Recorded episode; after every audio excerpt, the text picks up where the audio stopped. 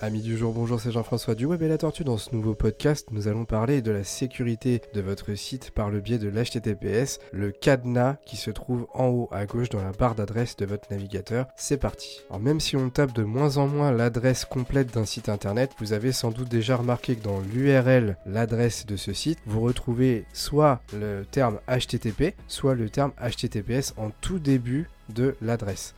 HTTP veut dire Hypertext Transfer Protocol, c'est un protocole qui va permettre d'échanger des données, pour faire simple, entre vous et le site internet que vous visitez. Si on prend maintenant l'HTTPS, c'est exactement la même chose. La seule différence, c'est qu'on va rajouter le S de Secure, autrement dit, on va crypter les données qui transitent entre vous et le site internet. Alors comment ça fonctionne, le principe de l'HTTPS ? En fait, il faut connaître d'abord le certificat SSL. Le certificat SSL, qu'est-ce que c'est ? C'est un fichier qui va permettre d'identifier les personnes qui naviguent sur le site. Autrement dit, c'est une sorte de carte d'identité numérique qui va permettre de crypter et décrypter les données en fonction de la confirmation d'identité ou pas de la personne. Je donne un exemple, une image assez simple à comprendre. Moi, je visite un site e-commerce, par exemple, je vais visiter le site Cdiscount et à un instant T, je vais mettre un produit à mon panier et je vais potentiellement aller jusqu'à l'achat. Au moment de l'achat, je vais devoir sortir ma carte bleue et donc communiquer les numéros de carte bleue à la banque par laquelle je vais passer pour effectuer le paiement.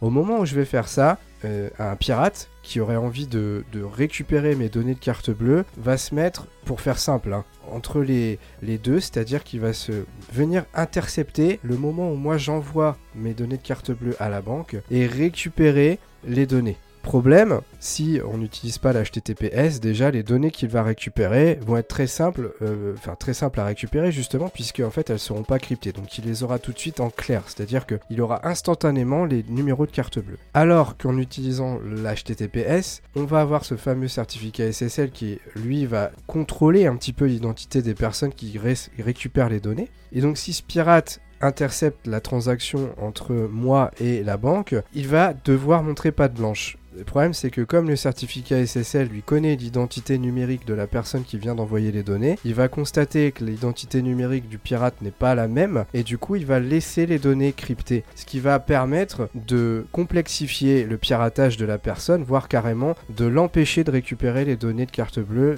du client qui vient d'essayer d'acheter un produit.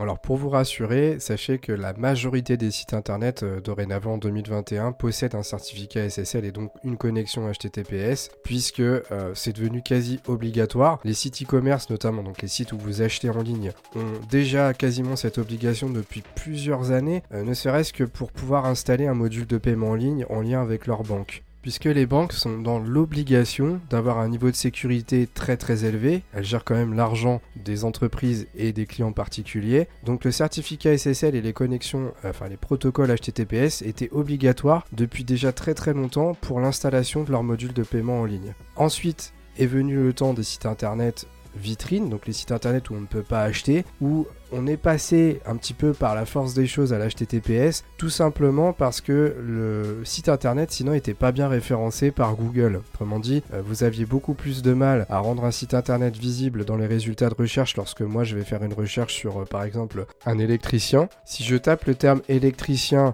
Oise ou électricien avec la ville qui m'intéresse et que le site internet n'est pas en HTTPS, bien Google aura beaucoup plus de mal à le faire ressortir dans la première page de Google par rapport à ses concurrents qui eux seront en HTTPS et qui pour autant ont peut-être un site qui est moins adapté à ce qu'on appelle le référencement.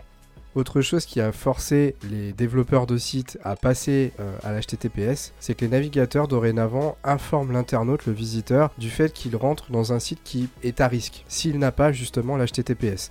On va carrément bloquer l'accès et il faudra que le visiteur valide ou confirme qu'il veut quand même aller dessus pour pouvoir y accéder. Donc c'est vraiment un gros filtre et c'est fait pour faire peur. Autrement dit, si un site internet sur lequel vous arrivez n'est pas avec ce cadenas, vous allez carrément être bloqué et vous ne pourrez pas y aller et on va vous dire que attention, si vous y allez, c'est à vos risques et périls. Alors que parfois le site est juste pas en conformité, mais quelque part c'est vrai parce que ça facilite le piratage et c'est encore plus important quand vous arrivez sur un site où vous allez pouvoir payer, puisque vraiment des données de carte bleue c'est hyper sensible. Alors juste pour la minute un peu technique, les créateurs de sites n'ont en plus pas d'excuse pour passer un site à l'HTTPS puisque ça n'occasionne pas de surcoût. La majorité des hébergeurs, autrement dit les sociétés qui vous permettent de stocker un site internet et de le mettre en ligne pour qu'il soit accessible de partout, proposent dans leur offre tarifaire un certificat SSL et donc la mise en place de l'HTTPS gratuitement, enfin en tout cas c'est inclus dans le prix, donc il n'y a pas de surcoût, ce qui veut dire que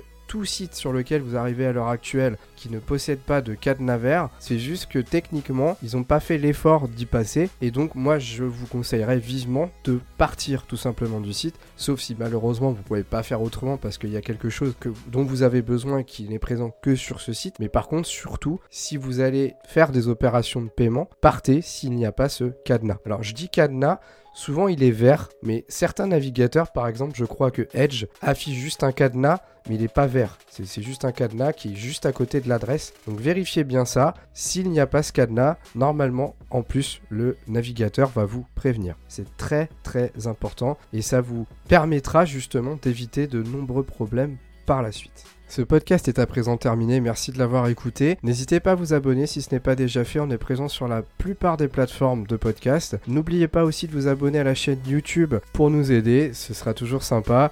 De mettre des petits pouces bleus et d'aller voir les vidéos qu'on a déjà publiées. Et n'oubliez pas le site internet où on a des articles très intéressants, notamment un qui est sur l'HTTPS que je vous mettrai en description de ce podcast. Merci et à la prochaine pour un nouveau podcast du Web et la Tortue.